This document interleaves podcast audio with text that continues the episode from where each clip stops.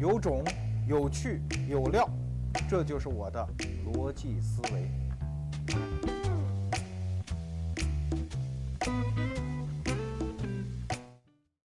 逻辑思维开播到现在整整第二十期，所以今天咱们说一点特没劲的事儿。说什么呢？说读书。你要是不想听，马上关了啊。先说个段子。据说有一年北大开选修课，开了一门植物学，又开了一门动物学。这个植物学老师比较鸡贼，上堂第一天就做广告。他说啊，我建议大家还是得选植物学，为啥呢？你想校园里这么多花花草草啊，包括那些像花花草草一样美丽的女子，你泡妞的时候，你能告诉她，哎，这是什么花，那是什么草，显得多有学问，对吧？你要是学动物学有啥用呢？横不能你谈恋爱要去动物园？能在动物园里泡上的妞，那能是什么好妞呢？哎，此言一出，果然广告效果非常好啊！动物学选修课就没什么人，这边人满为患。为什么开头说这个？其实这个场景是最深刻也生动的，告诉我们传统的知识构成和今天我们要面对的那个未来世界的知识构成有什么区别。传统社会啊，说白了，为什么要进行庞大的教育体系的建设？这个事情你不要以为很早啊，原来 “school” 这个词儿，就学校这个词儿，其实是休闲的意思，就是那种吃饱了没事干的人啊，天天盯着苏格拉底，跟他在雅典城里转着闲聊那些人，这个不是学习，那个是休闲，是人吃饱喝足之后追逐一种精神上的享受，受教育。可是近代化以来，教育可不是这么回事儿，教育是人类一项沉重的负担，什么负担？沉重的知识负担。因为随着工业化的进展，各个门类的知识拼命增长，然后知识变得越来越沉重，你就必须建立一个体系，把这种知识给年轻人给灌下去。在近代以前，什么叫孩子啊？啊，没有这什么少年儿童教育这些概念，孩子就是不成长为人的那个，呃，就是半人或者是残缺的人，就是那个概念。但是在近代化的教育出现之后，从这种开始，我们就觉得它是个罐儿。啊，然后从小开始罐儿摆一排，然后往里灌东西，然后越到大，然后灌的东西就越多，越分门别类，所以一直从小学、中学、大学、研究生、博士、博士后这样的一个阶梯，非常漫长的金字塔的阶梯，让一代一代的年轻人去攀爬。可是互联网来了，那这是我们经常要说的一口头禅啊。可是互联网来了，他把这样的一个整个的金字塔把它轰塌。变成了一个一个的知识碎片。我们现在发现，其实获得知识没那么困难了，干嘛非得一路往上啊？你没听说过吗？清华那个保安都开始上研究生了，啊，然后任何人都可以自学成才。一个叫当年明月的海关的公务员写出一本最受欢迎的煌煌巨著的明史。这些知识现象其实都是互联网给我们带来的。那它的本质是什么？就是知识重新回到悬疑和场景。什么是悬疑？就是其实知识整个体系在建造的时候，都是按照问题去建造，啊，比如说最开始原始人数学，原始人我告诉你啊，二以上的就算不清，啊，一他知道，嗯，一个，二，嗯，清楚，然后三，三就不清楚了，到三以上都叫三。你看现在古汉语当中还有很多词儿用三表示很多的意思。所以最开始的数学能够把计数这事儿弄清楚，就是解决，哎，这个打了一头牛、两头牛、三头鹿，对吧？做这个计数。其实你看数学史，每一个数学史上的发明，其实都是针对当时的具体的问题。可是我们学数学的东西，老师可从来不讲这些，就是方程，就是公式，就是定理，你去背好了。这就是传统的知识结构和我们的应用场景之间的这种脱节。那传统社会这是可以的。你比如说司马光，司马光他有一个告诫哈，他跟年轻人说，说这个这个读书啊一定要背。为什么要背呢？你平时把它背下来，然后你就有很多闲暇时间，然后去倒啊。你比如在马上、在枕上、在册子上啊，睡不着的时候，你就把你背熟的书，然后呃就像牛反刍一样把它倒出来，然后琢磨，哎，这个时候有效率。然后。你看老一代的民国时候的知识分子治学啊，我们都说他目不窥园几十年，非常用功。呃，我还记得看过一本那个孟森先生介绍他的一本小文章，就是他带一个研究生商鸿逵教授啊，也是著名的明史专家。商鸿逵考中他的研究生之后，那个那个孟森到他公寓去看他，那就为看他一眼。啊，看完之后说哦，挺好的，来了吧。然后临走的时候，指着这个门后的一个痰盂说：“说平时在这儿读书就不要出门了。你想想看，为什么要指着一痰盂说？就是说上厕所也要在痰盂里上，那每天倒一次痰盂就可以了，剩下就不要出门了。那个时候做学问是可以这样做的，为什么？知识的总量还不够那么大。”如果一个人目不窥园几十年，是可以把他学的这个专门的门类全部拿下的。可是现在这个社会，你觉得还有可能吗？知识的总量如果再用过去的那种传播手段和学习手段，他会把人压垮。你比如说，明史专家吴晗先生，他从大学时代就开始编一本书，叫做《朝鲜李朝实录中有关中国之史料》，煌煌巨著，是十本还是二十本？我不记得，大学时候见过啊。那是可以完成的呀！一旦完成之后，他就占据在学术金字塔的顶端啊，他就是专家了。可是你想，现在还有这种可能吗？那么庞大的知识总量，你怎么去攀爬呀？我们古人老说一句话：“君子格物致知，要穷尽物理。”所有的事儿我都得知道，所有的这个物物体的这个里面的性状我都得知道。所以你看王阳明隔竹子嘛，很有名，对吧？你隔一根竹子都隔吐了血，现在你弄一 iPad，你隔个试试啊，还不得隔死了去？所以知识总量的负担已经是用传统的治学方式无效了。那怎么办？就回到我们前面讲的那个段子里的那个场景，从自己的应用场景出发，来重新构建你的知识世界。这是读书的不二法门。其实知识是怎么回事儿？它就是这么堆出来的呀。我们是工业社会强行的把它用一个知识的结果，然后把它大卸八块，强行给我们灌下去。可是，在知识的积累过程中，难道它不是根据应用场景，根据当时人的具体的困惑和困难，一点一点的堆积出来的吗？我还记得我上大学的时候学高数啊，我们当时文科生第一个。全国文科专业开高数，学那个微积分，从导数开始学起。哎呀，那真是你想文科生弄这个一脑子浆子呀。最后，哎呀，生拉活拽，终于突破了，然后还考了一个及格。但是我真的理解什么是微积分，是很多年以后，我去学一点业余学一点经济学啊，我才知道哦，原来数学发明微积分是解决变量问题，是解决趋势问题。为什么翻开经济学的书里面那么多微积分公式？原来是这个道理。因为经济就是解决未来发展趋势的，我才终于明白什么是微积分。可是这对于发明微积分的牛顿、莱布尼茨这些人说，这不是问题啊。可是传统的知识建构的有一个毛病，就是所有这些里面培养出来的精英和知识分子，他都有一个特点，他要告诉你结果，但是他故意隐去。他为什么关心这个问题，以及得到这个结果之间那个艰难而有趣的过程？比如说，著名的数学大师高斯，对吧？有人同时代的人就评价他说：“高斯啊，就像一个狡猾的狐狸，他最后给你看一个结果，但是他用尾巴把所有他得到这个结果的那个痕迹全部给你扫得干干净净，就给你一个非常完美而漂亮的结果。这就是传统知识体系。可是现在我们主张怎么办？”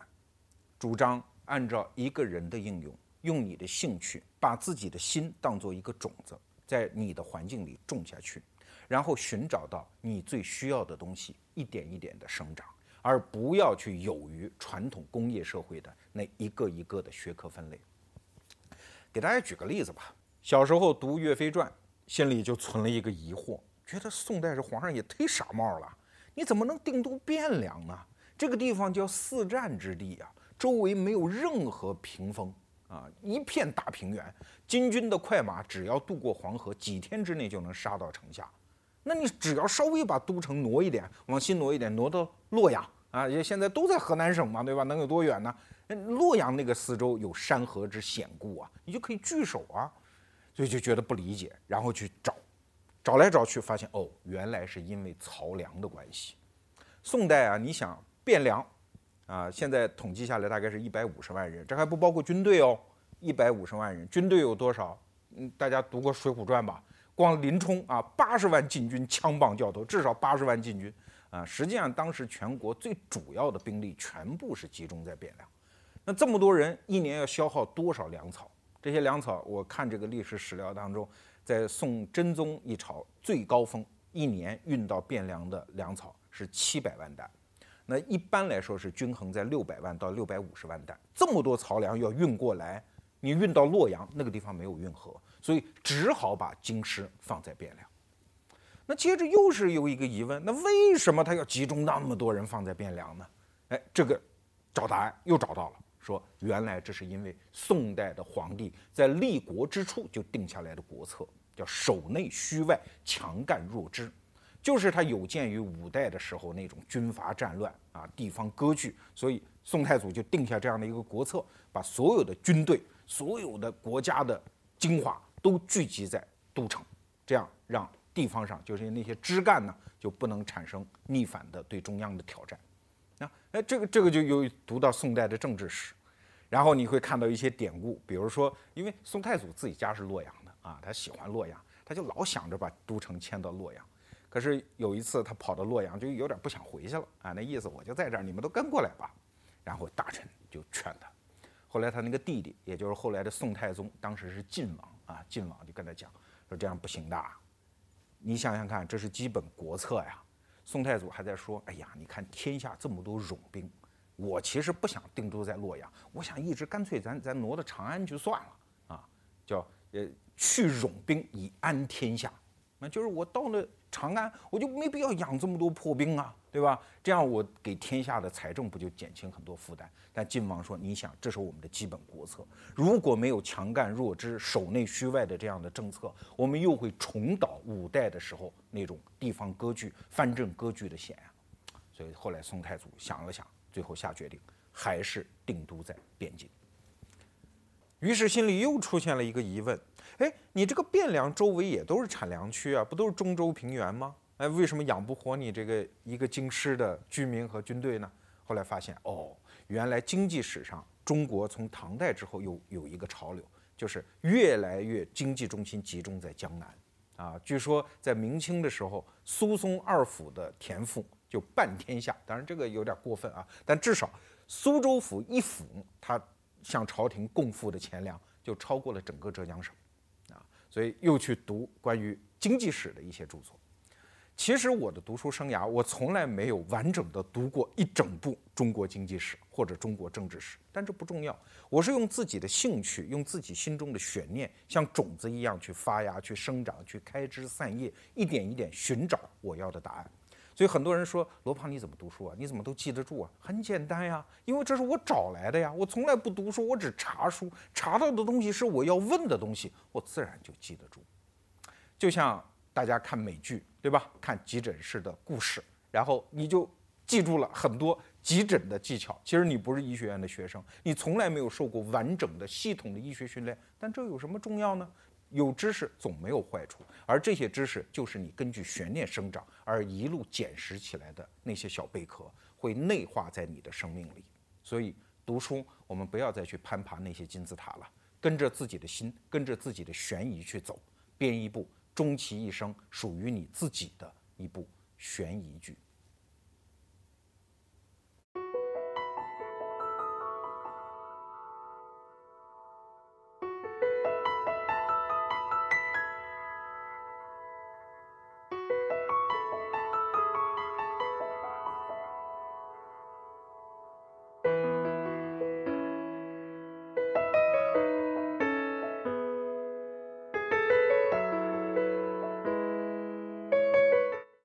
第二段的话题又是特别没意思。我们想讲讲读书的目的是什么？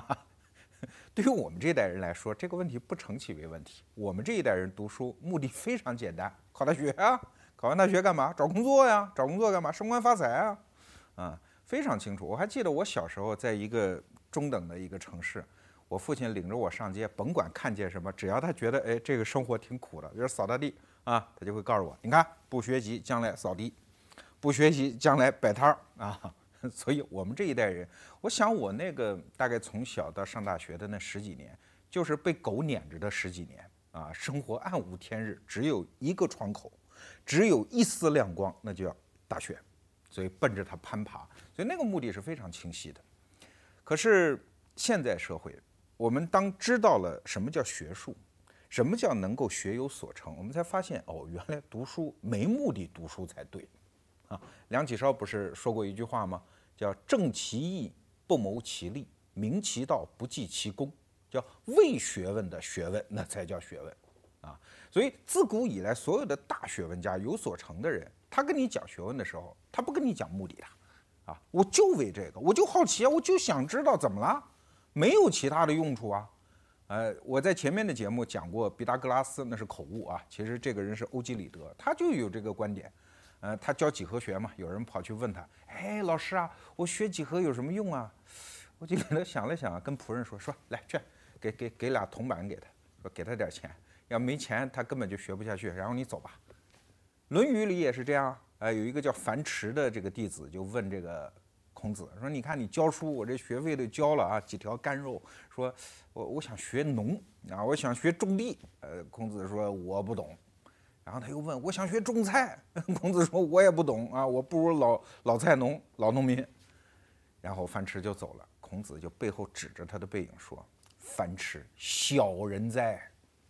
啊，所以。过去我们批判孔老二的时候，老说：“哎，他看不起劳动人民。”不是，追逐学问的人是不求所有的具体的目的的。啊，可是话又说回来，我倒是今天反过来，我们做一个主张：其实学问都是有目的的。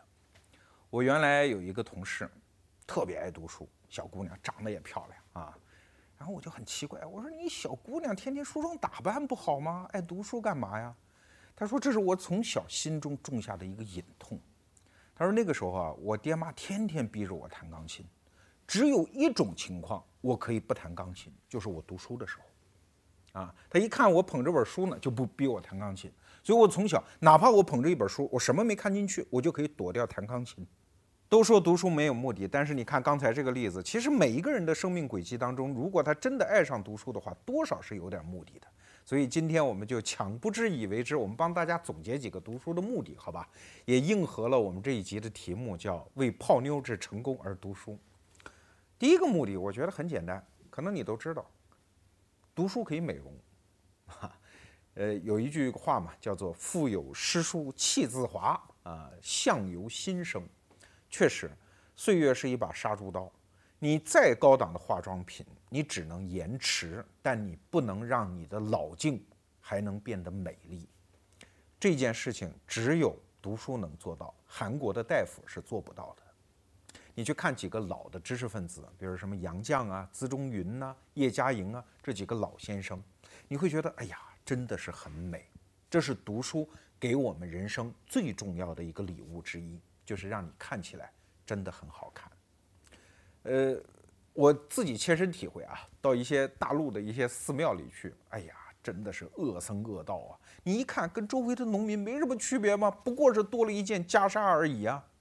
可是现在有一些寺庙，尤其比如说我到台湾去看的一些寺庙里面的人，你就会觉得他真的修得面目和善，他长期的打坐参禅阅经读书，心中有东西，有真信仰之后。那种改变会真的非常明显的呈现在你的面庞之上。那就说一个具体的例子，我在大陆有一个庙里啊，可能是到了人家禁止拍照的地儿，我拍了张照。那个僧人说：“嘿，不许拍照，哼，凶。”在台湾遇到一样的情况，那个僧人是 缓步走到我拍的那个东西面前，用身体挡住，然后说：“ 你看人家是这样的。”读书不读书，有修养没修养，最终会体现在你的面貌之上。呃，这个大家都知道了。第二个，读书会让你的人生有定位，你知道自己在哪里。其实每一个人的生活处境就是这样，你面对的判断事实就那么多，怎么判断？怎么来表达你自己，讲述属于你自己真正认同的故事，告诉别人？给大家举个例子吧，比如说竞选广告啊，我印象最深的两个竞选广告，一个是台湾的马英九和谢长廷零八年的那一次，呃，他们地区领导人的一个竞选，在台湾南部的一个妇女杂志上，这个马英九就做了这样一个广告，哎，广告非常简单，文字啊，左边一溜形容词，右边一溜形容词，左边另一溜形容词全是褒义词啊，儒雅大方、知书识礼、知错能改啊，右边那溜形容词全部是什么？呃，是比如说什么形容猥琐、无理、强辩等等。如果你在台湾的政治生态当中，其实你一眼可知，左边是说马英九呢，你说长得帅吗？啊，右边是说谢长廷吗？长得丑吗？李敖不有有一句话吗？说国民党是人面兽心，民进党是兽面兽心，对吧？但是这个广告最妙的是结尾的那一句话，马英九问说：“你愿意你的孩子长大了成为什么样的人？”你看，本来竞选广告只是问你你选谁，但是更多的知识背景一旦融入之后，它就可以把问题进行转化。啊你可想而知，这个广告的结果，即使是南部绿营的民众，如果看到这则广告之后，他就会想，尤其是妇女啊，他就会想，哎，谁当了总统，未来四年天天在电视上晃啊，呃，都说看谁多长得像谁。我想，即使是绿营的妇女，可能也不愿意自己的孩子长得像谢长廷吧，都愿意自己孩子像马英九那样又帅又儒雅。没错，所以人生的任何选择，你看似只有这么一个选择。但是有更丰富的知识背景之后，实际上给你撑出一个更大的框架，让你在选择的关头有了更多的判断依据，这就是知识的作用啊，它放大人的参照系。再说一竞选广告，那个这是在民主党当年的党内的初选当中，奥巴马和希拉里·克林顿啊，然后希拉里·克林顿做了一个广告，也是报纸广告，就一句话，说午夜三点。当白宫的紧急电话响起的时候，你愿意谁去接？哎，多简单一句话，其实就是在问谁当总统啊？只有总统在深夜的时候处理国家大事啊，对吧？紧急事务啊。但是这句话里面其实包含了特别多的知识内容和整个的背景联想。你想，希拉里·克林顿何许人也？啊，克林顿总统老婆呀，在白宫住了八年的主妇啊，国家的第一夫人呢。他对白宫是非常之熟悉，而且希拉里主打的卖点就是我有经验啊，我是老政治家啊，我是前任皇上他媳妇儿啊，哎，所以他讲出了这样的一个情境，你就会马上想象哦，克林顿、希拉里，他午夜三点在白宫接电话，一定非常从容，不用开灯，摸着黑都能找到电话，非常从容的处理。可是美国人在当时是无法想象奥巴马。午夜三点在白宫接电话的。第一，从来没有黑人当总统，除了在电影里，没有人看过一个黑人跟白宫有什么关系啊？这是一。第二，你想午夜三点，天儿又黑，奥巴马又黑啊，起来慌慌张张接电话，还不伴着个痰盂什么的？所以他其实是用一个另外的知识背景，让你来选择，然后来引导你的选择。而脱离了你最具体的选谁当总统的这一件事情。有知识就是这个好处，知识不是让你预知未来，也不是让你去吹牛，它会让你在做人生所有选择的时候有了一个更大规模的背景，你再做选择的时候才有依据。你知道在历史长河当中属于你生命的这一瞬，你站在哪个位置？前面我们讲的读书的两个作用，一个是表现自己，你变得更美丽啊；一个是定位自己，你对自己的认知更清楚。其实还有第三个，就是让你人生变得引导的更有方向、更有准头。这也是读书的作用。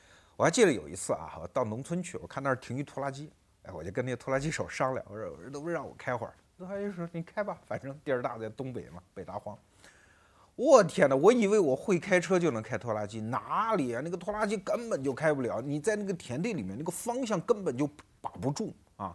那个画龙歪七扭八。然后我就问这拖拉机手：“我说你这手劲儿够大的，你能驾驭这拖拉机摁住它？”他说：“根本跟手劲儿大没关系。”他说：“我告诉你吧，其实很简单，你别盯着这路，也别盯着这方向盘，你盯前方。你看那棵树没有？你盯着它，你朝它开，别管这方向盘。”啊只要眼里有那棵树，你的身体自动就会调节。哎，我按他的这个路数一开，果然如此。所以你看，驾校刚开始学车的人为什么画龙啊？他就跟着方向盘较劲。他跟这个眼下具体的东西要较劲。而真正会开车的人，他是不会画龙的，但他手是哆嗦的。你看，所有开车开的熟练的人，他不会说手把住方向盘是一点不动的，那个车反而开不出直线来，必须是盯住前方，手自动的，因为心里那个目标自动的进行微调，你反而开成了一条直线。这就是读书的作用，它会给你一个远方的目标，一个对整体的认知。那个著名的企业家郭台铭先生有一句话说：“知识只是让我们会思想，而经验。”会教我们做判断，其实对人生来说，做判断比会思想重要的多。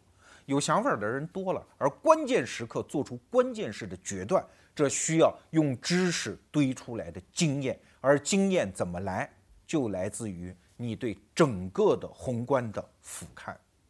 知识可以让我们更上一层楼。我就拿我自己来说哈，我读了，我我酷爱读历史。呃，不能说读的书很多，但是我至少读几百年、几千年的历史，我能清楚的看到整个人类历史的大趋势往前走。前几天我们逻辑思维微信公众平台上有一个小朋友，我估计是个中学生，他问我一问题，他说：“老师，我该不该放弃这个写字儿，我用无纸化操作，用电脑写字儿？”我说：“当然应该啊。”他说：“如果我将来提笔忘字怎么办？我不会写字儿怎么办？”因为私下交交往嘛，我就给他讲了一句特别不客气的话，我说：给你灌输这个观念的人，要么就是除了写字儿啥都不会的人，要么就是除了过去没有任何未来的一个老人。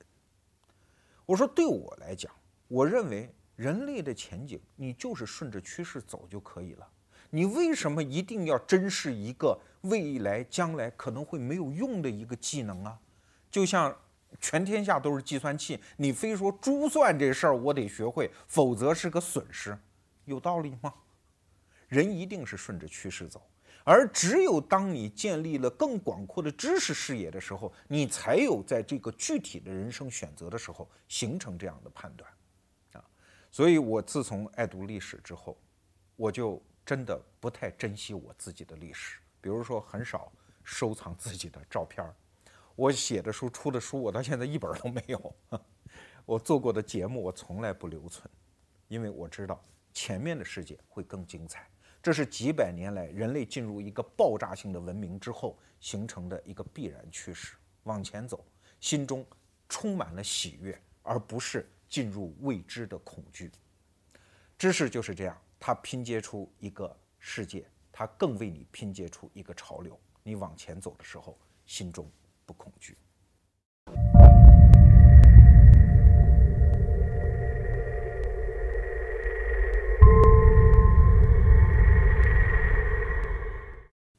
郑也夫先生提出过一个观点，说厌学是心灵的癌症。没错，我们现在这个教育系统固然功劳大大的，培养出那么多精英啊，但是他干了一件最坏的事情，就是让没有攀上这个知识金字塔的人，终生厌弃学问和知识。我印象特别深，我高考那年刚考完那天，我的一个同学把所有的书攒一堆儿抱到操场中央，一根火柴点着，砰，然后他高兴得一塌糊涂，说：“反正我也考不去大学，但是我一辈子终于可以不受这些玩意儿折磨了。”所以说，这种教育体系是用一个坚硬的外壳和枯燥的内瓤，在中国社会当中犁出了一条深沟，沟两边的人从此命运不同。一边的人继续攀爬，一边的人从此和知识、和书本、和学问绝缘。我还记得龙应台在德国住的时候，他隔壁住着一个下水道修下水道的工人。有一天，他发现他在阳台上读康德的著作，哎，他就问他说：“啊，你你还读这个？那意思你下水道工人，你读哲学干什么呀？”人家回答是这样的：“说你不知道，下水道里特别黑。”而我一边干活一边在心里默念着康德的那些词句，我觉得我的生命充满了光明。你看，当知识不成为一种任务，不成为一个枯燥的坚硬的外壳的时候，它会滋养所有人的一生。其实现在所谓的厌学，既不是你的事儿，也不是知识的事儿，是整个社会在转型过程中发生的一件事情。那么这个大转型可以说是人类文化史上几千年一遇的最大的一次大转型，就是从传统社会向互联网去构造的那个未来社会进行转型。它之间的区别有点像大陆和群岛，在大陆上就会存在中心和边缘，小城市、大城市，所以每个人的念头都是往大城市去走，走到中心，跟权力越靠近，跟资源越靠近的时候，我的生命就越有光彩。可是群岛就不是这个逻辑啊啊！你比如说新加坡，它它就那么大点儿地方，它要做的事情不是说哪里是中心，哪里是边缘，它要做的事情是高高的亮起一盏灯塔，来吸引所有过往的船只到我这儿修船、补给、上岸做生意。换句话说，跟越多的人联系，你获得的尊荣和生命的光彩就会越大。这是两个时代完全不同的逻辑。落实到我们读书上，其实也是两种完全不同的思维方式啊。第一种大陆时代，我给它起了个名字啊，这种读书方式我给起了名字叫绿巨人。他因为愤怒，他就变得强大，然后他就一定要干掉对方。啊，这是传统时代的读书人的方式。你看很多这个大学问家、老教授们，经常在学术会议上争得面红耳赤。啊，然后有的教授就会拍案而去，终生绝交。从此提起那个人就会口出恶言。当然，这除了个人修养的问题，我觉得也是跟传统的知识体系有关。因为那个体系它只有两个标准，一个叫是，一个叫非，一个叫对，一个叫错，对吧？